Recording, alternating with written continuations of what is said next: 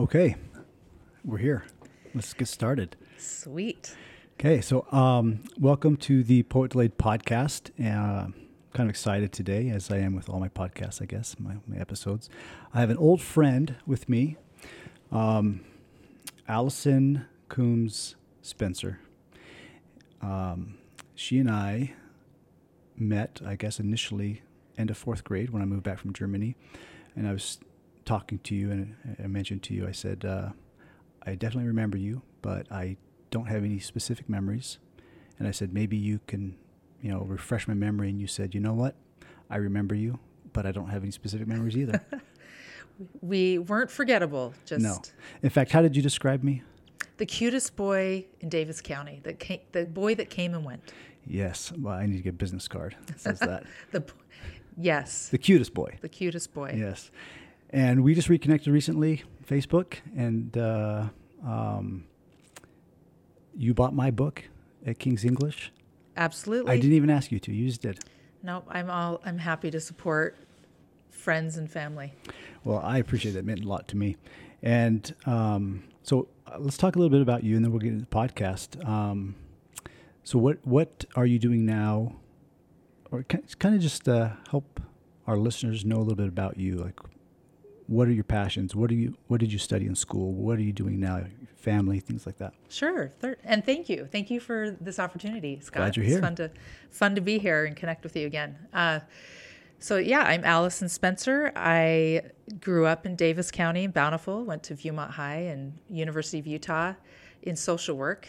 Uh, worked for Child Protective Services and Children's Justice Center, uh, interviewing children and working with uh, a lot of kids with behavioral issues for about 12 years. And then through a fluke of not happy accidents, I guess, I don't know what I'd call it, I, f- I fell into fundraising and uh, for the last 12 years have worked for uh, nonprofits and raising money for STEM education in the state of Utah. So that's in between all that, I used to run marathons. I love laughing, baking. I used to cater. Uh, and was that your own catering company or did you just yeah with a friend of mine who we he would do the dinners i would do the desserts. I'm you can ask all my friends. I'm a dessert lover. What's your favorite dessert to bake? Uh i have a few but almond bread that's my staple. It's crack for almond bread? Almond bread. It's it's not quite marzipan. It's a little bit uh, I don't know, less pasty, I guess. It's a it's a pastry. And then I love I, I never liked store bought cakes, so when my kids were little and you know, you have a birthday cake, I would make cakes from scratch because I wanted them to taste good. Mm. And so that, you know, we've got the carrot cake, the lemon cake, the red velvet cake, the chocolate cake. We I rotate those. So, um, one of my favorite cakes. I, I don't eat a lot of cake, but one of my favorites is the red velvet from Bundt. Uh, oh, that's a good one. Bundt nothing, cakes. nothing, nothing but Bundt, Bundt cakes. Yeah, they're not a sponsor, by the way. so they're yeah. Maybe, but it could be. Yeah. Good choice. Yeah. No, I I love I love baked goods. Yeah, I like to cook, but I've never really got into baking. But I like to I like to cook. Cast iron steaks is what I've been cooking lately. Nice. Re- reverse searing them. Yeah. Oh, it's the best. It's the best my kids like them. It's an art form. It's it's fun. I feel a lot of connection through cooking for people, and um, so that yeah, that's one of my many passions. But so you ran marathons. How many would you say you've ran? Um, I've run. I've only ran three, and only? I've only.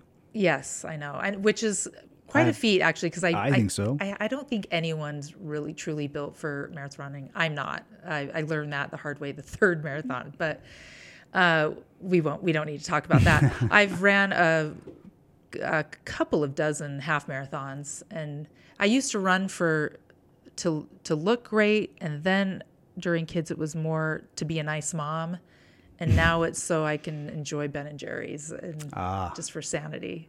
There's got to be some sort of a like exercise. A, uh, a graph where you can chart that, like when you're younger, you run, you know, age and the reason why you run. Yes. Yes, and Ben and Jerry's is always a good reason to yeah. I'd, I'd love to sponsor. I'd love a little 1K or even a 5K Ben and Jerry run where we all eat ice cream after. I think that would be a lot of fun. You know, the first 5K I ever ran was with John Mayer, a mutual friend of ours. Yeah. And it was in Centerville.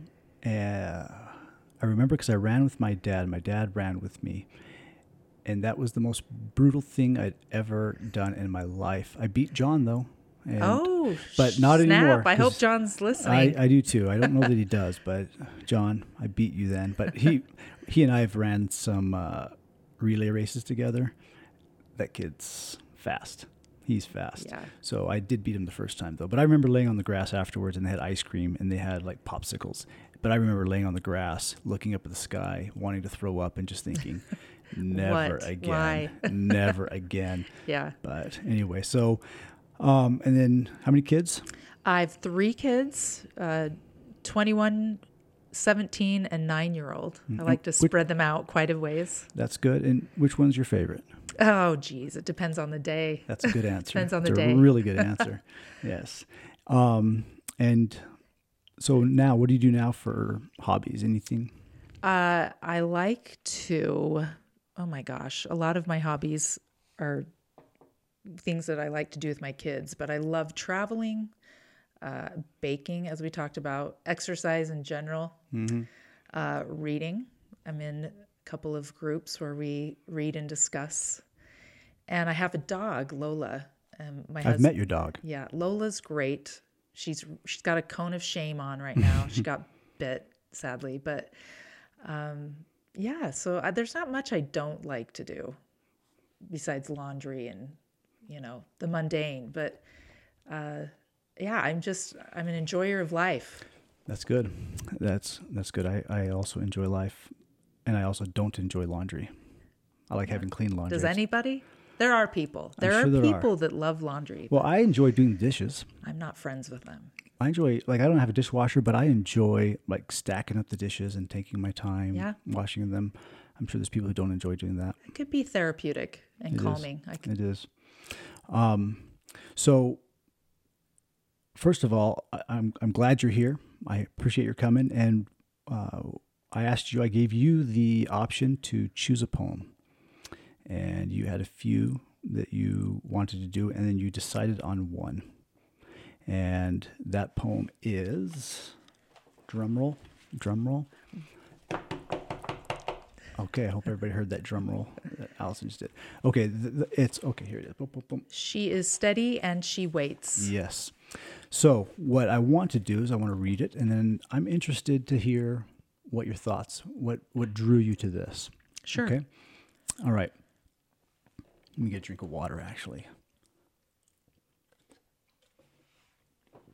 when my mouth gets dry, I call that general conference mouth.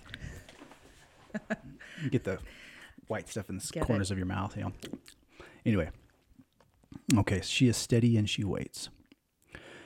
Truth circles at a distance when the deceiver dreams it streams next to you in the night and fills your ears with whispered words to cloud your heart in the day. She circles and is ready, though invisible to your lowered eyes and silent to your selective ears. Yet she waits. Truth always waits. She will not depart, though the mountains do. She is there, and she waits for you to go to her. She will not come to you, but she is steady, and she waits. So, what is it that that drew you to that poem that made you think this is the one I'd like to talk about? Well, I mean, I've had I've had quite a year that I think relates a little bit to this poem, Scott. Um, but I love the metaphors that you have in the. You really have to pay attention to this poem to understand uh, that it's about truth and that truth hurts. Yeah, It's it can it can seem deceiving, and I feel like just what it says at the end, it, truth always comes to light, but everyone's truth is different, and that you know it's there for you. You have to be able to seek it, you know, and I guess seek it in your own way. So, I think it was uh, of all your poems in this book, the, "My Mother Sleeps." This one was pretty poignant to me over the last year. Well, and I, and I want to talk about that because you have had quite a year. Um, I do want to say what I love about what you just expressed is that when I wrote this poem, and we talked about this a little bit earlier, I came, you know, this poem came from a different place than what you explained, but I love that you read it and you got something out of it that that you were I don't know if that you were looking for is the right word, but but it resonated with you and it and you found found something in it. Mm-hmm. And so I love that. That makes me so happy when people come to me and say, I love this poem because it says X, Y, and Z in it. And I thought, you know what? I didn't write it with X, Y, and Z, but that is beautiful. I wish I did write it with X, Y, and Z. So, yeah. um, that's the great thing about poetry that I'm learning. You know, I, you're you're a true poet. I I joked that a lot of my poetry seemed more like a rap, which is poetry. But what Eminem's one of the yeah, best poets yeah. out there. And, you know, Dr. I love. Dre. But what I love about your poems, and particularly that one, is I love Kahlil Gibran, mm-hmm. the, the, Prophet, yeah. which is like the third most popular book I think ever. Really. Um, and I I love how he writes metaphorically, and you really have to think about it and um, relate it to your own life. So, yeah, I really appreciated that in thinking about truth. I, I like what you you said. You know, again, I'm coming at this now as if you had written the poem, and I'm interpreting, and I'm hearing your interpretation. It's almost as if you had written the poem yourself now, because of how you're the interpretation that you have about it, and coming at it from what how you explain where where truth is hard and truth hurts um, and one thing that I'm learning in my life, and is is that you can't run from truth, because I mean you can run, you can, but you can't hide. yeah. It's going to get you. Like there, there's another poem that I wrote called uh, uh, "Terrible Potential," where I where I write. Um, where is it? Uh,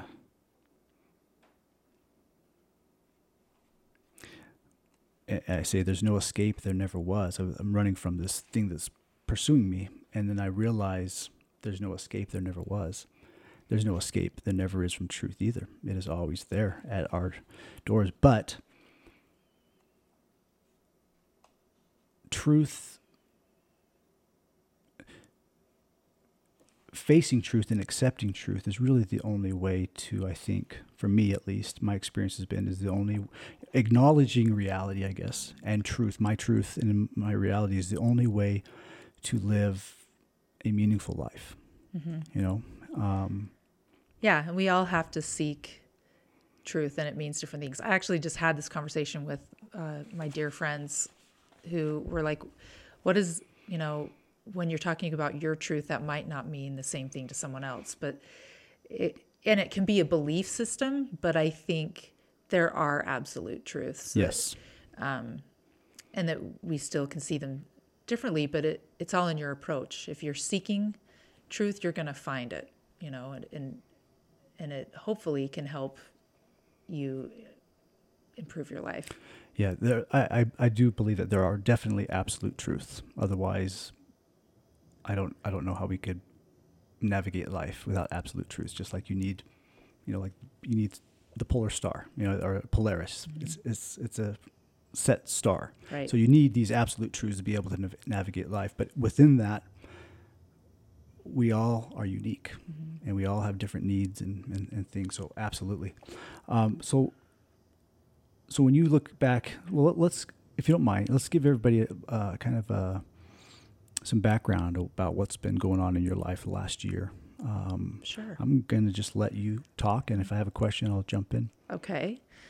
Uh, well, ironically, I was Bob Ross for Halloween in October of 2021.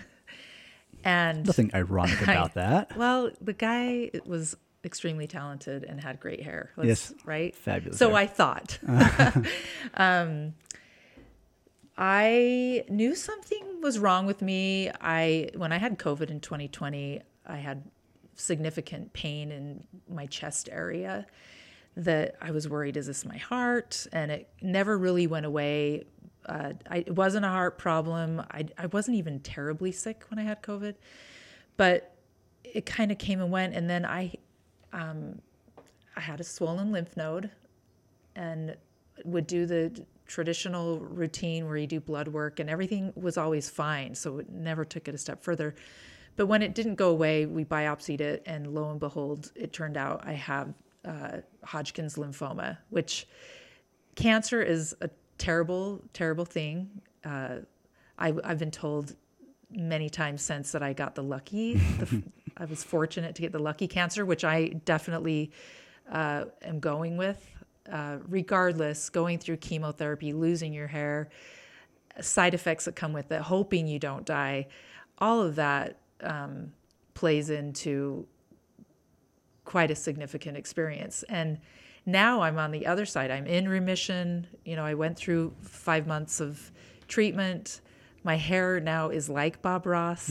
it's incredibly curly, and it wasn't before. Uh, and you straightened it nicely today, though. I straightened it today. I told you, uh, I've named my hair Chaka Khan. She wasn't feeling the curls today, but uh, yeah. So that's that's kind of what happened this past year. It's, I guess I describe it as the worst, and in some ways the best year.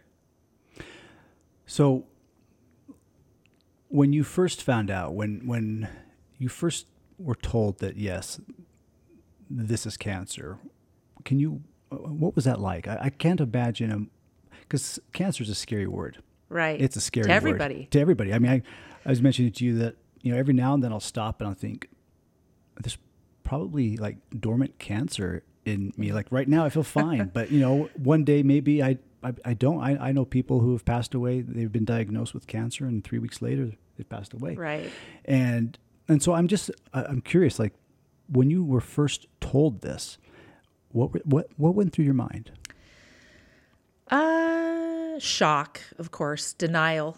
Uh, I immediately I'm pr- quite a visual learner, and you know the scene in Monty Python where he cuts off his arm mm-hmm. and he's then he cuts off his basically cuts off every limb and right.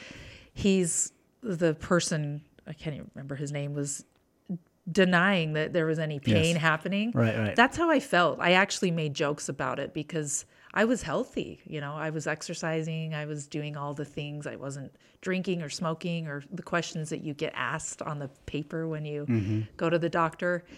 Uh, so I, I definitely felt like it was a mistake. In fact, I tried to convince my doc, my oncologist, the day that he went in to go over a plan of treatment, why I didn't think it was cancer. Oh, telling the expert what. and he listened. He was so gracious. Uh, yeah, I, I let him know that I thought it could have been rheumatoid arthritis. That I had pain, maybe residual through running, and he listened to the whole thing and uh, didn't didn't deny it, didn't totally validate it, but didn't deny it. And then he said, all right, well, let's look at your cancer up here on the screen and, and talk about treatment oh, options. Man. So uh, that was my first step in learning that you, not denying it and accepting the truth, yeah. like, like your poem, uh, is going to serve you much better than fighting it the whole time. Was there a point where you did just say, okay, this is cancer and I need to figure out what to do. Yes. So I I think I had moments where I wanted to say I did that, but mm-hmm. then my mind would go back to no, sure. no, no, this is, you know. But yeah, I have a friend. Uh, she is living with metastasized breast cancer. She's terminal. Mm-hmm. And this last year, she learned that her treatment stopped working. So it, she's definitely on a ticking clock. And right. when she learned that I uh, was diagnosed with Hodgkin's lymphoma, she kind of gave me a scope of what it was going to be like. And, you know, she didn't just say, oh, four months of treatment, you're it's a slam dunk, it's highly treatable, you're going to be fine. She was very realistic and said, I you're going to have a rough year. She goes, definitely 10 months. And she kind of, and I didn't want to hear that at first. I was right. a little bit um, turned off. And she took a hold of me and said, The best thing you can do is accept that you have cancer right now and and that will help you and i i came home and really thought about that and and did that from that day on it was like okay i i i do have cancer and it we don't know the end result but we can hope for the best and we got to treat it like we are going to get through this. So I think you. I think you told me about this friend of yours.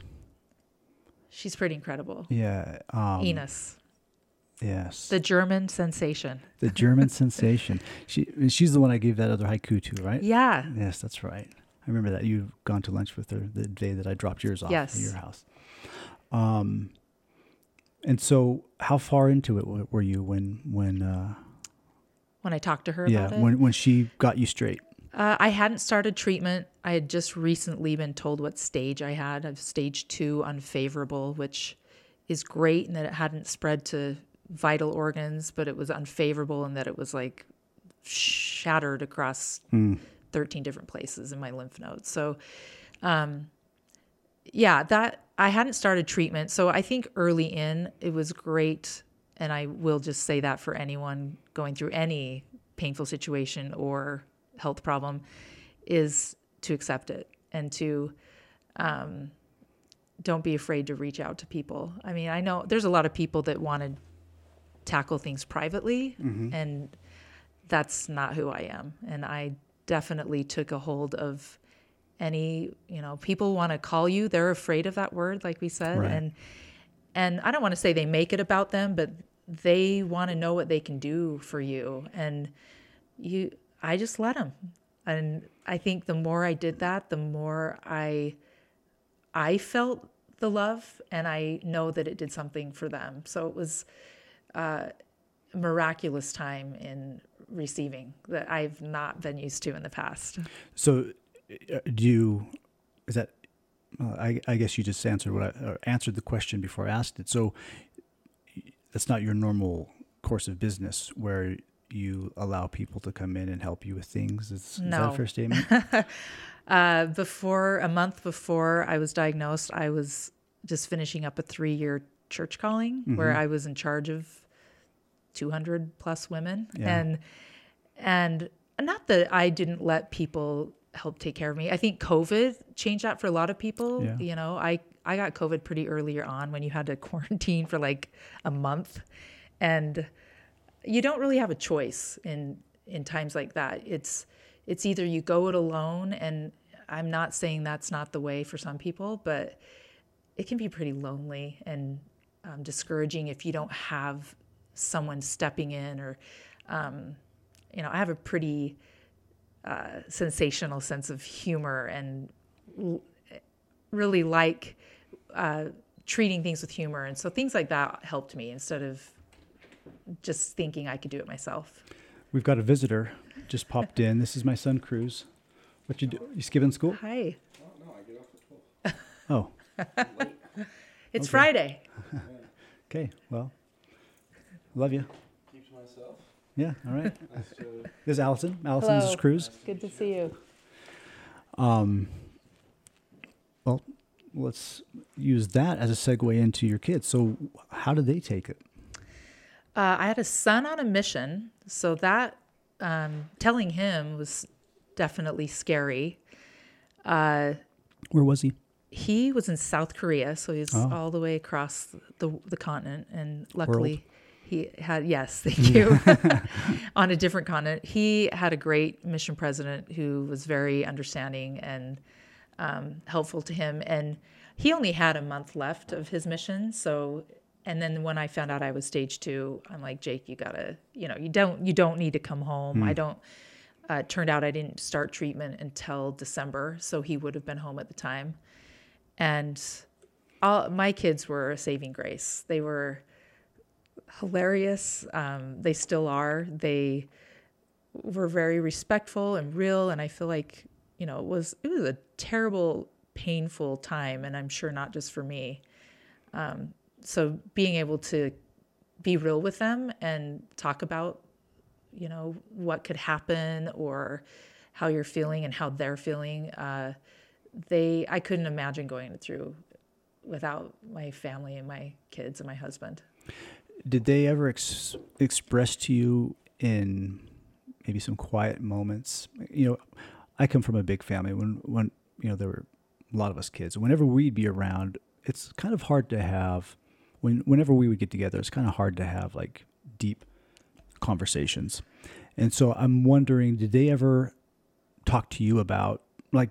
So I I guess I'm just assuming that when you're all together, it's more kind of general conversation. But did any of them? And correct me if I'm wrong there. But did any of them ever come to you in quiet moments and say, "Mom, I'm scared," or or what's going to happen? Uh, no, Really? no. In fact, my oldest son, once he learned my stage, Mhm. and you know, he trusts science, and all my kids really believe in um, the beauty of how science works. They they were pretty much on the offense and were just cheerleaders. Oh, that's awesome. uh, they cried with me, especially uh, when I you could tell they didn't feel good. But no, I think you know you'd think like not that I need them to do everything perfectly, but they're still teenagers, Yeah.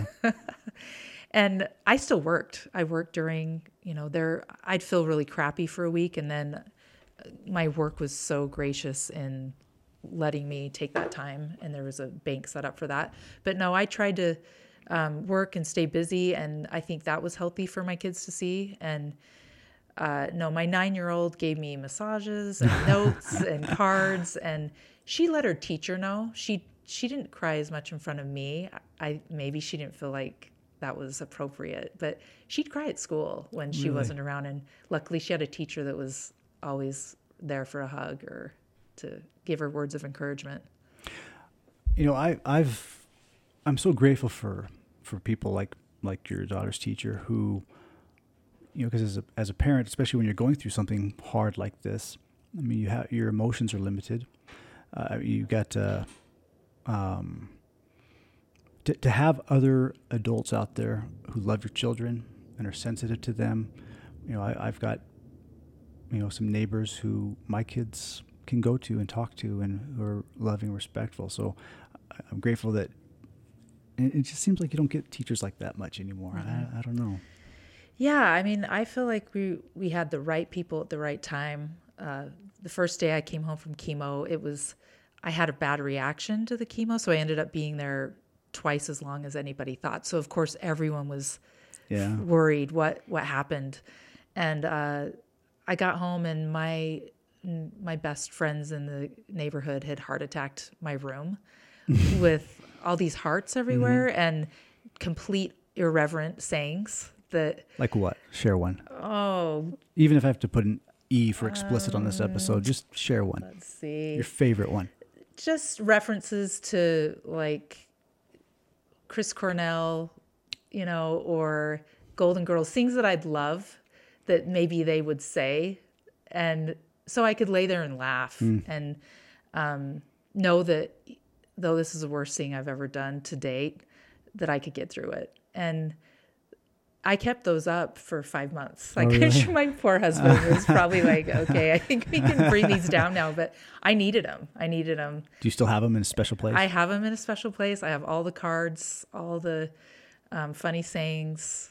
I had a little cancer corner with books and um, just lots of things that people were so great to help. And it taught me a lot about um, if you think you need to do something, but you want to make sure you ask what to do, just do something. I, I mean, I had a lady I didn't even know she was one of my son's friends' moms she just called me and said, "Hey, I've got I think 7 kids. Sorry if I can't remember, but she she goes, "I go to Costco every week. I'm going to bring you home a Costco chicken. If you ever want anything else in addition, I'm I just want you to know that I'm going to do that for you because it's really easy for me." That chicken was my bloodline. like one of those rotisserie the, chickens. roti- the 4.99 chicken every week for five months this actually she did it longer she did it after i was told i was in remission she brought me chicken every week. And just things like that it taught me just do it. Just do something. You know even if it may not be helpful uh, it's important for those people to know that you're thinking about them and you care.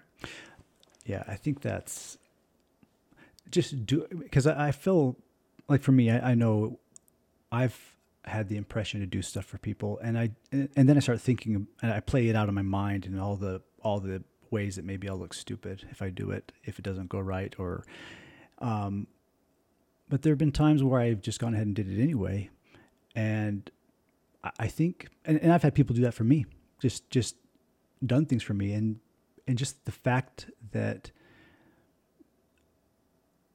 that they were thinking about me and reached out and did something for me, it means a lot. I don't care what it is. Yeah. know? I don't care what it is. Right. You mentioned laughter. You know, we always hear laughter is the best medicine. Did you find that to be true? For me, yes. I think it's always I know who to call if I need a like a completely unnerving joke to shock me out of my system. Uh, my son is probably the best. He still, with my hair growing in many crazy ways, he'd see me, and of course, I just want you to know this was complete out of love because he, of course, thinks I'm amazing and the most incredible thing, Why wouldn't right? he? Why wouldn't he? right. No, he would. I'd come out and he'd be like, "Mom, you look fabulous. You know who you look like?" And then he'd do a side by side picture.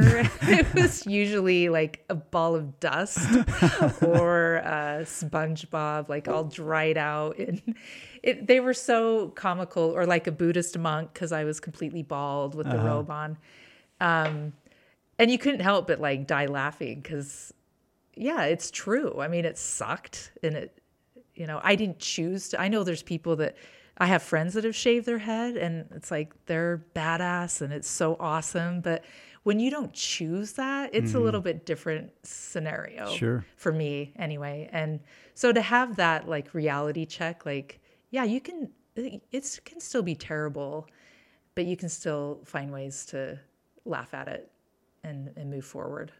Well, I saw a picture of, of you um, without your hair, and I thought you wore it well. In fact, I you you wore it like Sinead O'Connor wore it. I mean, you wore it well. Thank you. I appreciate that. You know, to be honest, now that my hair is growing back there, I feel like I did look better bald some days What does now. your husband think? But Does he? he loves, you know what? That's the great thing about Ryan. He loves me no matter what. Hmm. Even if it looks horrible, we, we have a good laugh too. Like he's he's more careful to tell me who I might look like. Smart, It doesn't smart. go over probably as well.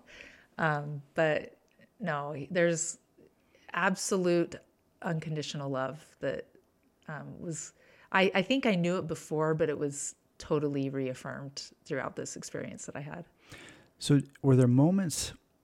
Were, there were there ever moments? Well, I, I assume there were, but so just can you share a moment where you just felt like the world's just falling apart? Yeah, I actually had quite a few. Uh, like I said, you don't know what your response is going to be to chemo and if it's going to go away or get worse. And uh, Hodgkin's is treatable, but it's also very aggressive. And I ended up in the ER a few times during my treatment. And one of those times I happened to be alone. Um, I, I didn't think it was that big of a deal. So I just drove and told my husband uh, after I got there. And I sat there thinking, what if I died right now? What do I have like a what do I have enough that my kids would know like my top 10 you know or some what would what's the most important thing I would need them to know and so sitting there in the ER waiting for 20 minutes I just got on my phone and made a top 10 list and uh, I've since lost it which I think is okay because I'm feeling good and each day gets better but I can remember at least five of those things that I thought, you know, everyone should do that. Not not if you're dying or, you know, if you're having a bad day. You should have things that you think are the most meaningful to you that you would want someone to know about, especially your kids. Do you remember those five? Would you like? Would you be comfortable sharing them? Yeah, I know a few. I um, some are funny, some are spiritual, Perfect. but uh, definitely that you are loved unconditionally by in it by a higher power, by God. That He knows you, that He loves you individually, unequivocally. Um, that you make a difference in everyone's life. You know that you that it's important to try, and no disclaimers. I, that's like such an important one where I, I have to do public speaking sometimes, or when you get up to give a church talk or whatever it is. I've never been a fan of uh, people giving disclaimers before they begin. It just kind of turns you off from listening. Like I feel the same way. if I sat down today and said, "Oh, Scott, I'm so sorry. This is, you know, I'm not really prepared, and this is going to be horrible," and I mean, you stop listening, right? Yeah. So I wanted my kids to know: do not get up and do that. No disclaimers. Uh, so things like that. Did, did when you when you by the way I, I love that last one no dis because I I try to live by that as well just you know what, I'm just gonna give it and you can Yeah. get what Or with cooking. Yeah. Don't don't tell them it's going to be horrible before you put it down, Right. or, or they're going to put that in their head. right so when you wrote that list down when you did like were you when you were thinking about writing it down did you have some some anxiety or some some maybe anxiety is the wrong word but what was what were you feeling as you thought I need to get this out to my children Yeah, I definitely felt anxious, uh, fearful. Really, I mean, I I really came to terms with death during COVID in itself. I think a lot of us did. With, you know, we're having earthquakes and just things that we haven't really experienced with this li- this very life of luxury that we've all been living yeah and I think we've talked about death a lot more, but I was terribly fearful of not so much dying, but not being there for my kids, you know, missing their milestones and what would the more feeling so sorry about that. And so that's why it was really important and therapeutic for me to go through and list out those things. So you say it was therapeutic. So as you were writing them out, did did it lift some of that anxiety? Yeah. Yep, I did. And I ended up leaving that same day and things worked out and it was a good day. Not every day was good like that, but I think having that attitude and, you know, accepting the bad parts and knowing that they're real and acknowledging them is important. Mm-hmm. But then I think you need to have a plan of, okay, that sucks, but now what? Um, and, and that might just be a prayer or calling a friend or making a list. It might not change your situation, but I think working out how to have that plan in place is important. Otherwise, you'll just stay stuck in the Yeah. this sucks. I've always, like in, in my life, because I, I, you know, I've never had cancer, obviously, so this is not in comparison there. But like when I when I'm in moments that are difficult and I'm scared to face them, I, I always think back to you know when Christ fed the four thousand and the five thousand. He said, "Find out what we got. What do we have to work with? Okay, we know what we have to work with now. Okay, and now let's make it work." And I've always thought about that, and that, and kind of what you said reminded me of that. You know, accept the reality, and then make a plan Right. and then you at least know what you have and and then you know what you can do and for me what that's done for me is i can feel like okay i've done everything that i could do and so there's no sense in being stressed about the stuff i Yeah. couldn't do Well, and you bring up a miracle. I mean, that was a miracle that Christ performed, and I think I I saw miracles this last year that I probably wouldn't have even paid attention to or recognized as a miracle. Um, I think it's important not not only for your growth, but I think once you start making a point to notice miracles, however small they might be, you're going to see a lot more of hmm. them, you know. I mean, even something as stupid, I don't this is not a miracle, but pre-cancer, I hated hated the Mariah Carey song all I want for Christmas is you, like nails on a chalkboard. yes i agree I don't know what it was. Maybe it was chemo or my brain is functioning differently now, but I love that song. Not now at Christmas. So I I'm not saying that that's a miracle. I mean it truly is cuz you can ask my kids, they would well it's play it. unexplainable at least It's unexplainable, right? But no, I think we, uh, I've been told by church leaders that I believe in this past year don't just look for miracles, expect them. And I think the more you look for good, even going through a hard time, whatever it might be, uh, you're gonna you're gonna see more of that. You can always see negative. You can always look for uh, bad things because they're everywhere. It's surrounding us.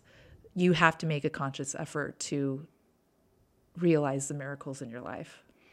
I like that. Um, I will say that that song uh, is also nails on a chalkboard to me. It's up Still there. is. It's I'm gonna work on it. okay. I'm gonna Next gonna- year, you make me I'll a, help it. a Christmas playlist. That song and Paul McCartney's "We're Having a Wonderful Christmas Time." Those two Christmas songs. Yeah, I don't love that one either. Yeah, I don't know. It's Paul McCartney though. you know, I mean, he. And, I think it was uh, Leonard Bernstein said that John Lennon and Paul McCartney were the greatest composers of the 20th century, and then he goes and writes that stupid Christmas song. But anyway, but back to, to your point. One thing. Does this? I'm going to say something. Tell me if this relates. If you relate to this, I have found that, like, like I don't watch the news anymore because of all the negativity. I, I, don't. It's just I can't do anything about it, so I just cut it out. And I've found that as I as I interact with people on individual levels, because the news makes it seems like seems like makes it seem like the world's on fire, and it's all going to hell in a handbasket. I don't know why a handbasket, but it's all going to hell. but I have found that when I take the focus away from the uh, the mass, the huge, and start interacting with people on an individual basis, there is so much goodness in the world. So much goodness in the world. You know, we have these these you know these conflicts with these different nations, but when you get down and you and you look one of those you know a citizen of a different nation in the eye, and and you look at them, there's no hatred there. I mean, I'll bet you the vast majority of the the, the is, there's no hatred there. Yeah. And so, to your point about looking for the good, it kind of goes back to what you were talking about earlier about doing things for people. When you want to do, go do it, because I have noticed that in my life that as I've gotten down and interacted with individuals, you see their goodness, their humanity, and you have sympathy and empathy for them. And there's just a lot of good in the world. Yeah. Well, and you, I mean, it's good to be informed, but again, going back to truth, it's everyone has a different perception of what that is. And we can argue about that very easily. But I think at the end of the day, people mean well. Uh, and when it comes to life and this experience I had, uh, people really treasure life. I mean, we as this society value life and want a meaningful life, and that's that's a beautiful thing. You know, I don't think uh, being informed is good, but yeah, I think overall, it's it can get carried away and exacerbated to what the real truth is Right. so you do you have to you, it's good to be informed but you should have someone that you can process and talk about Yes. Like, uh, that you're not going to debate with every time right, right. Um, pointless debates too. Um, so, what did, were there? Were the things that were? Did you have certain fears that were greater for you than others when when you went through this? Was there anything that that really weighed heavy on your mind? yeah i mean obviously death is right there front and center um, but no i i mean i think each stage brought a different fear and not knowing if i had cancer or what it was was probably the worst the waiting because you find out you have cancer but you don't actually find out what stage for almost a month while they're It's horrible. doing all the tests. It's it's a really weird system. Um, so that I mean, I don't recommend now that we can get online and look at those things. That's my advice: is don't. You're not a Don't professional. Yeah. Uh, even if you are a doctor, I mean, just take that time to be with family. And I don't want to say don't pretend nothing's wrong, but uh, so that was a hard stage, definitely. I thought losing my hair would be. I mean, I love my hair. I felt like it was my one true beauty, like in Little Women. Like, uh, but then once it was gone, it became so insignificant. Like, and a lot of people on social media, of course, it was, oh, that's so horrible in your hair, and but really, those things become insignificant and. And then when you're up there, I'm sitting at Huntsman, you know, you see on movies where people will go and sit with their friend during chemo. That was never my experience because you're you feel like crap and i like to entertain. And i i didn't want people there. I just wanted it to be my husband and you know, my mom came once and she saw that it wasn't a, you know, wasn't the best experience to come through. So every stage you find something new that's unexpected that you have to work through. Um, you mentioned this, something to me before we, we, we came on today, just about your kids. I know that you had fear, like if, if you, if you pass away, you know, your kids are going to be, I, I don't remember how you, how yeah. you phrase it, but they're going to be lost. They're going to, they're not going to be able to have a life. Can you talk to that? Because I thought that was so beautiful. And, and, and in addition to that, kind of some things that have happened that, that really helped you come to terms with that and, and feel better about that. Well, I can. I can tell you. First of all, I don't. I don't believe in coincidences. I don't think.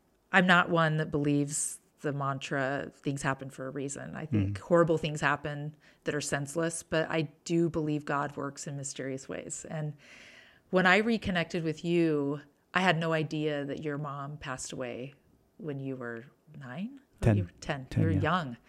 Um, so I found that once I found that out, I was very intrigued, but I was also quite certain I was meant to reconnect with you for a certain reason because mm-hmm. I was going through this fear of death. And then a couple months later, I was at an event where I met one of my favorite authors, Terry Tempest Williams, incredible environmentalist, wonderful about life and meaning and nature. And in our talking, uh, I did not know that her mom passed away from cancer. And she's written about it in a book that I'm now reading. And just hearing it from her point of view and what she went through with her mom was really important to me this past year. A couple months later, there was another individual who I became very close with this year, but never um, more in running into and just admiring them. And then it came out that this person's mother died when they were nine years old. Mm. And there was a fear there like, why do I keep running into people whose parent passed away? What does this mean? Am I going to die? And you know what? I might. I might be hit by a car tomorrow. I don't, we don't know. That's, that's the hard and scary part. The truth about death is uh, I could. I hope I don't. I'm healthy now. I'm in remission. If it ever comes back, I hope Jesus comes before. but having that experience of connecting with you, connecting with Terry and this other individual, I definitely know that was meant to be. And I had to come full circle with that might happen. Maybe it will. Maybe it won't. But uh, one thing it did show me is that you guys all turned out okay and that you might have had hard times but that you found a way to get through them. And that was i think that was more important for me to see this past year. Hmm. so yeah you you shared that with me and i thought i thought that was uh i don't know the fact that you were able to see that and that you were able to take that understanding away from that. Yeah right? I mean it could just be oh yeah reconnected with someone on facebook that i'm gonna unfollow and no i i i connected with you and i had no idea that that was your story. And i think people come into your life for a reason at at times. And you may sometimes not recognize that but i'm very grateful that i've recognized these experiences as just so helpful to me. Do you feel like you um do you feel like you see the world differently now than you did before November 2021? I do. I mean, I, I like Mariah Carey's Christmas song. Yeah, that's, that's number one. Huge, that's, huge, huge. I don't know if that's good or bad, but it's no, different. I I definitely do. I think for the first, you know, I still wake up and think, "Oh my gosh, I'm alive! What a miracle!" I'm, yeah.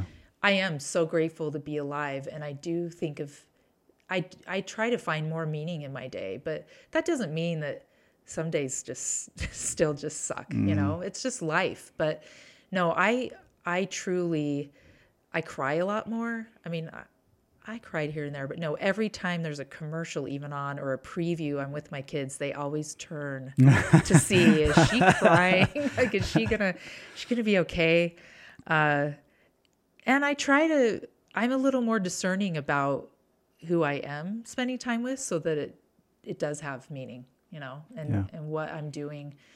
Um, that's not to say January is the worst. I mean, I think we could all just sit and be on our phones, and that's okay because we got to just get through Yeah. January. Not having that sun uh, is affecting. We do have it today, though. We have it today. It's nice. It's been a while.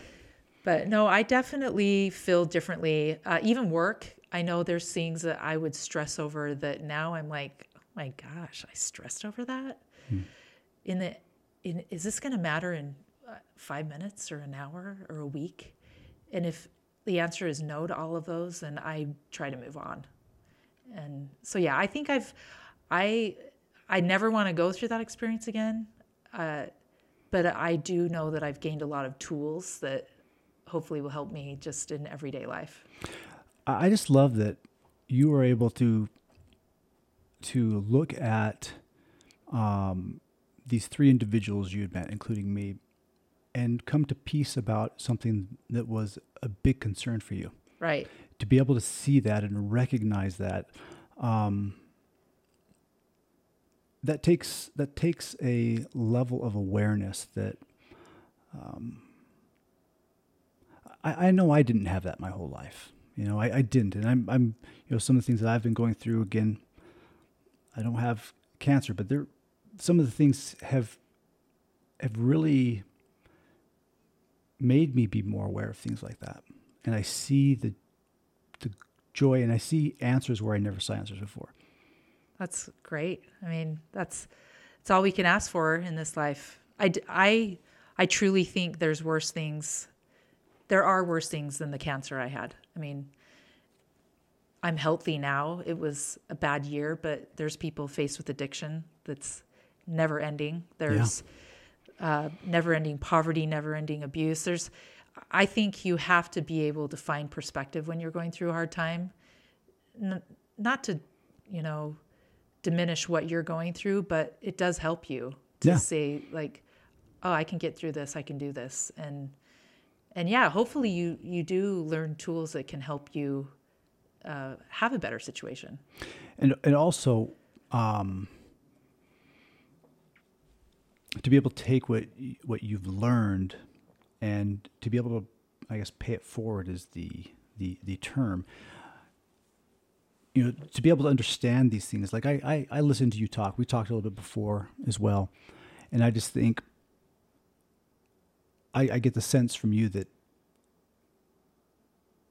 if you meet somebody or you know of, know of somebody who's going through something like this or just some hard time that you would take what you have learned step up and you would go to them and be there for them um, and the ability to do that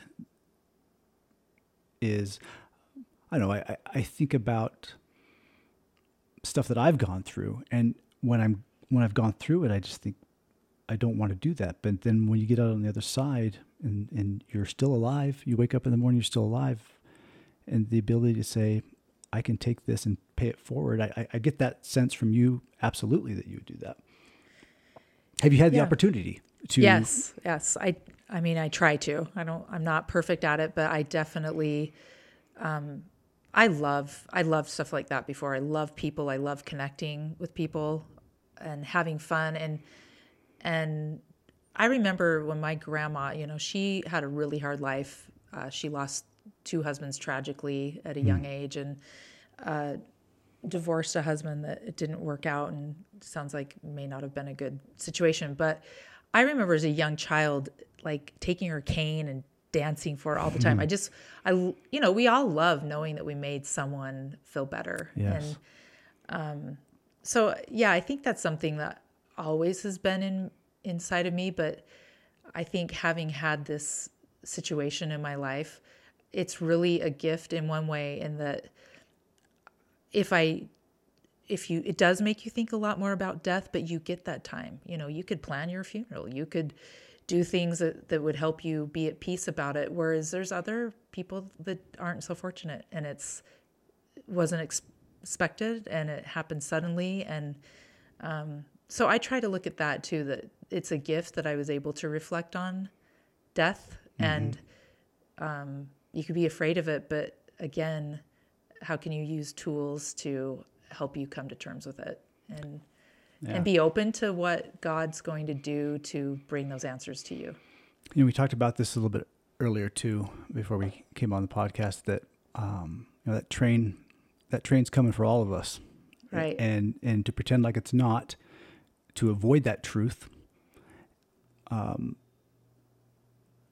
I I th- I think eh, well I'll say it in the positive, accepting the truth that it's coming for us all helps us to live a more meaningful life, helps us to deepen relationships with other people, and and see the beauty in life and look for and and see the miracles as you mentioned, just the the under the, the willingness to accept that yeah it's coming and not be scared of it. Mm-hmm. It is scary because we don't know, but accepting that truth. Yeah, I think, I mean, that's, isn't that the goal? It- it's my goal. I, I know it doesn't have to be. I know there's people that don't do that and it's a living hell, you know, when you hear if they're, if you're bitter at God or bitter at whatever it is that, you know, which you can easily see how you could be that way Yeah. and get stuck in that. But that's not the route that I think helps you in life and and helps other people and it's it's a harder one to climb out of Yeah, the, I guess there's two truths we're talking about here. Truth number one is we're alive in this world together. Truth number two, we're going to die. So taking those two truths together, we're here and we're not going to be here at some point. So what do we do to make this here and now meaningful for us and for people that we are around? You know, how can we lift other how can we lift ourselves so that we can lift, lift other people? So um i- i- is there one or two things that that you feel like you t- can take away that you've taken away from your experience so far? Something that you can say today that and i'm putting you on the spot here but is there something that you could say that today that you didn't think about before but now you cherish? Or or a truth that you're going to do Hmm, God. Yeah, I do. I mean, I think above all, love. You know, Hmm. love is more important than being right, or, um, and I think too being open to you know back to your poem. I remember one boss of mine a long time ago. We were talking about a certain child in their case. Um, said, you know, you're only as sick as your secrets. And I think there's truth to that with health, with with a lot of things. I think being open to being vulnerable, being able to put yourself out there and acknowledge bad, but you know, just as I've said, look for the good and and it's it takes practice, but I think having that has really made my life more meaningful. I thought I did it uh, before cancer, but I I pay much more attention to it now, and I. Um, but I don't think any of those things would have helped me as much if I didn't love people and you know and not take personally when people want to make it about themselves or insert themselves you just got to love them Yeah. One thing that I've learned, because I, I feel the same way, and one thing that I've learned is if you don't know how to be vulnerable, just start trying, you know, and be clumsy at it. And sometimes you're going to overshare, sometimes you're not, sometimes you're going to share with the wrong person, but just be clumsy about it and have love for yourself first. Be kind and gentle with yourself first. And then you can be clumsy going forward and it doesn't matter the missteps you make because you're there for yourself. I love that. Yeah, we're all, I mean, we're all human, right? We're flossum. We're full of flaws. Flossum. Okay, flossum. I think I'm gonna write that in clicker for you. Flossum. flossum, and and trying. I guess that's the important key word that you use. You've you you have to keep trying. And now I'm just, you know, a forty-something year old. I'm curlier. I'm curvier. I'm. Uh, all my friends, it seems like the more we get together, the more health problems we talk about. Voluptuous. Use the word voluptuous. There you go. That's a great word. So I I think having people good people in your life and making sure that you look for the meaning in it is is going to make all the difference. Well, I'm glad you're in my life now. I love that we've reconnected. I look forward to deepening our friendship, and um, I really appreciate your coming and being on the podcast today. Thank you, Scott. Thanks for getting me more into poetry. I'm gonna, who knows? We'll see what kind of poetry seeps out of me now that I've been. Don't even think about it. to Just just write it. Just be flossum. Be flossum. Be flossum. All right. Well, thank you, and uh, that's it for today. Thank you, Scott. All right.